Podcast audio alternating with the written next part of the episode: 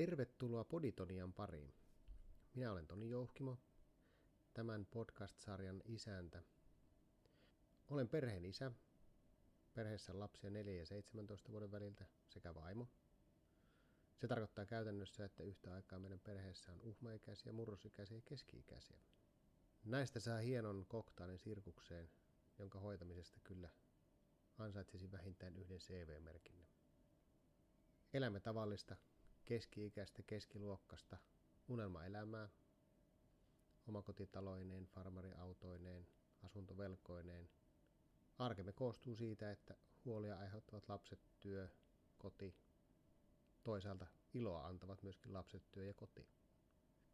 Poditonia on äänellinen jatke blogilleni Raskas keski-ikä, jota olen kirjoittanut noin kaksi vuotta.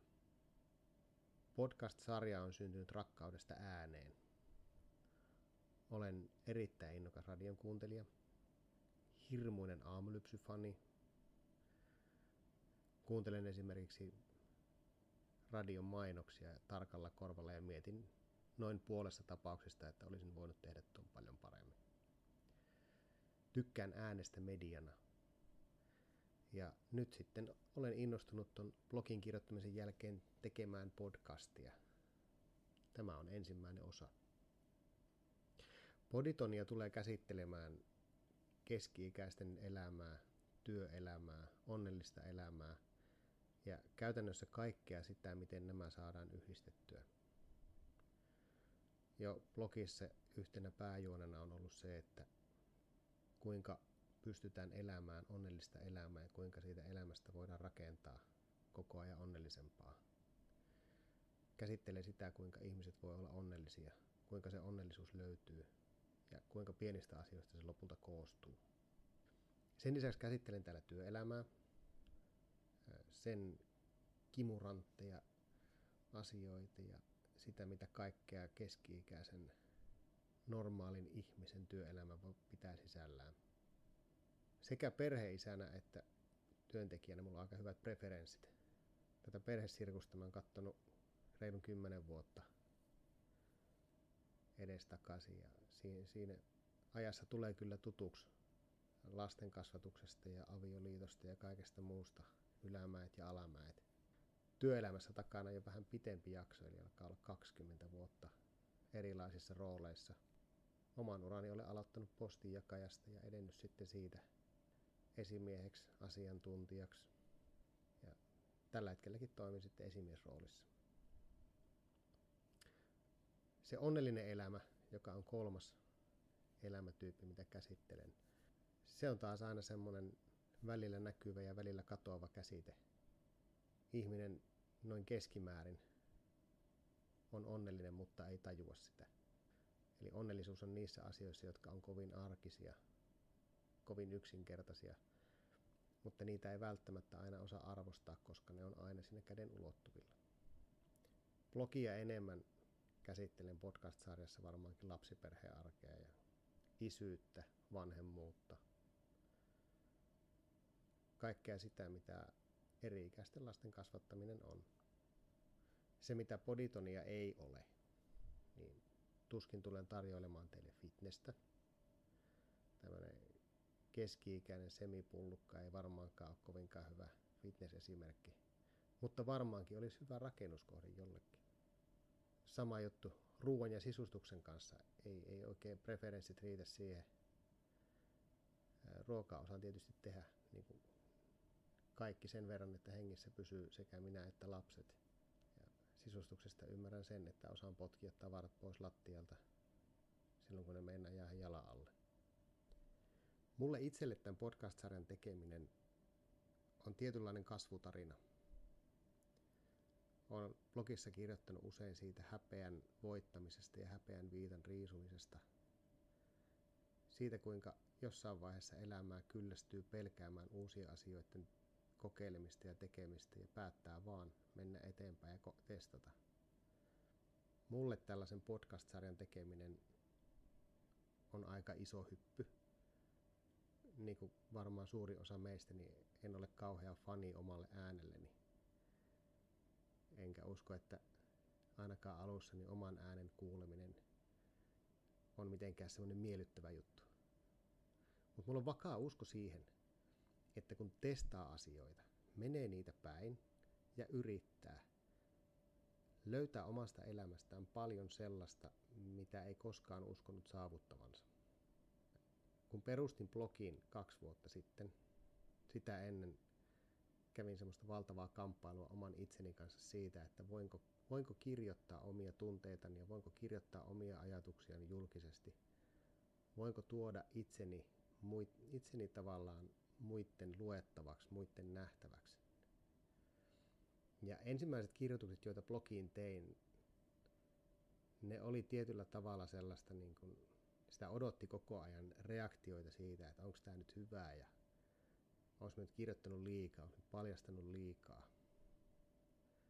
Mutta sitten kun sai positiivista palautetta ja sai tietyllä tavalla semmoista kannustusta, että hei vitsi, että hyvää tekstiä, että jatka sitä, jatka tota lisää, se boostasi sitä omaa itsetuntoa aivan valtavan paljon.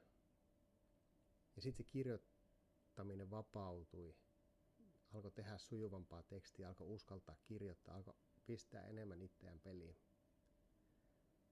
Ja sitten huomasi, että sen blogin kautta keskustelee itse itsensä kanssa, eli kirjoittaa puoliksi itselleen.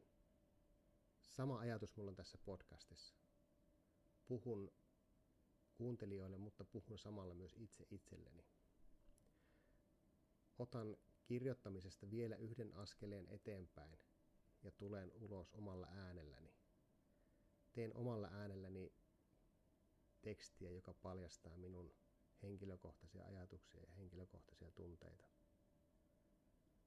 En olisi voinut jättää tätä podcast-sarjaa pelkästään ajatuksen tasolle – pitkälti sen takia, että on niin valtava kiinnostus siihen, kuinka ääntä voi käyttää. Sitten taas toinen on se, että haluan oppia hyödyntämään ääntä mediana, tutustua ääneen, äänen käyttämiseen ja tutustua siihen, mitä äänellään voi saada aikaan. Keski-ikäisyydessä sinällään on parasta se, että ei enää häpeä, eikä enää pelkää aloittaa uusia juttuja. Tässä iässä tavallaan välittää hirvittävän paljon vähemmän sitä, mitä muut ajattelee. Asioita tekee itselleen ja asioita tekee sitten siitä näkökulmasta, että onhan nämä joskus kokeiltava, onhan näitä unelmia joskus uskallettava jahdata. Minulle elämässä tärkeintä on haaveet, unelmat ja päämäärät. Elämässä täytyy olla koko ajan menossa johonkin. Täytyy olla horisontissa joku tavoite, jota tavoittelee joku päämäärä, johon pyrkii. Mulla on sellainen usko, että ilman sitä päämäärää elämä pysähtyy.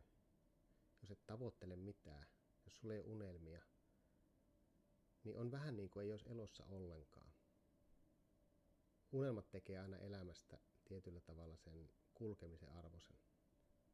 Unelmat saa aikaan sen, että on joku syy tehdä asioita. Harva käy töissä ihan vaan sen takia, että töissä on kivaa. Töissä pitää olla kivaa. Mutta kuitenkin sen työn, tietyllä tavalla sen työn päämäärä on se, että saavuttaa jotain muuta. Työ on pelkkä väline tavoitella jotain, jotain mitä se työ mahdollistaa. Mulla itsellä on ollut monenlaisia työpaikkoja. On ollut sellaisia, joihin, joihin olen herännyt aamulla aina ja mietin, vitsi miten siistiä päästä töihin. Sitten on ollut sellaisia työpaikkoja, joihin aamulla kun on noussut, niin miettii, että onko pakko lähteä tonne. Ja kun töissä kuitenkin käyttää kolmanneksen päivästään, olisi kiva, jos se työ olisi sellaista, että siellä viihtyy. Mutta vaikka töissä viihtyy, mulle elämän päämäärä on jossain muualla kuin työpaikalla. Elämän päämäärä on niissä 16 tunnissa, jotka me vietän työpaikan ulkopuolella. niin mikä se päämäärä sitten on? Mulle se ainakin, kun perheessä on lapsia, jotka kasvaa, pieniä lapsia ja sitten vähän isompia lapsia, niin tietyllä tavalla päämäärä on pystyä tukemaan heitä siihen, että he pärjää elämässään.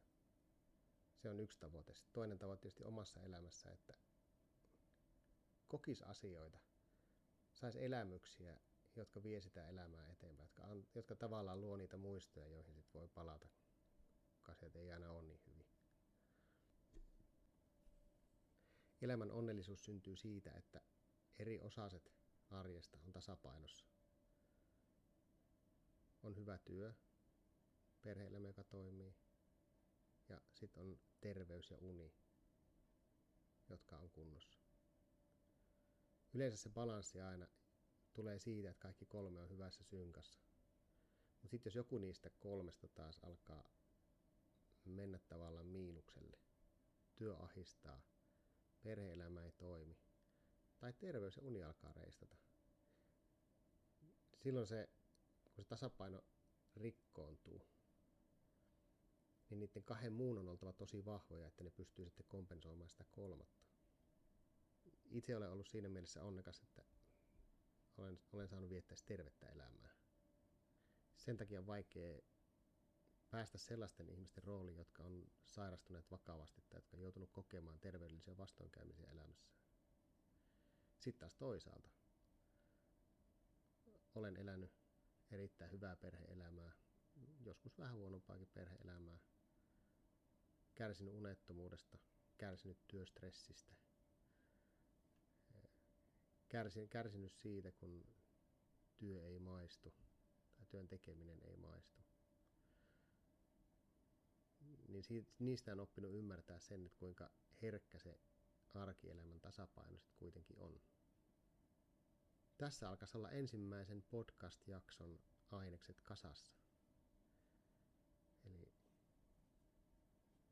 poditonia tulee olemaan tällaista tajunnan virtaa, toki tiukemmin teemoiteltuna tiettyjen asioiden ympärille ja tehtynä vähän tiukka raamisessa, mutta ajattelin tämän esittelyjakson tehdä vähän vapaammin. Kertoa siitä, kuka, kuka on Poditonian takana, kuka minä olen ja mitä tämä podcast-sarja tulee tuomaan tullessaan. Toivottavasti viihdyit. Moi! thank you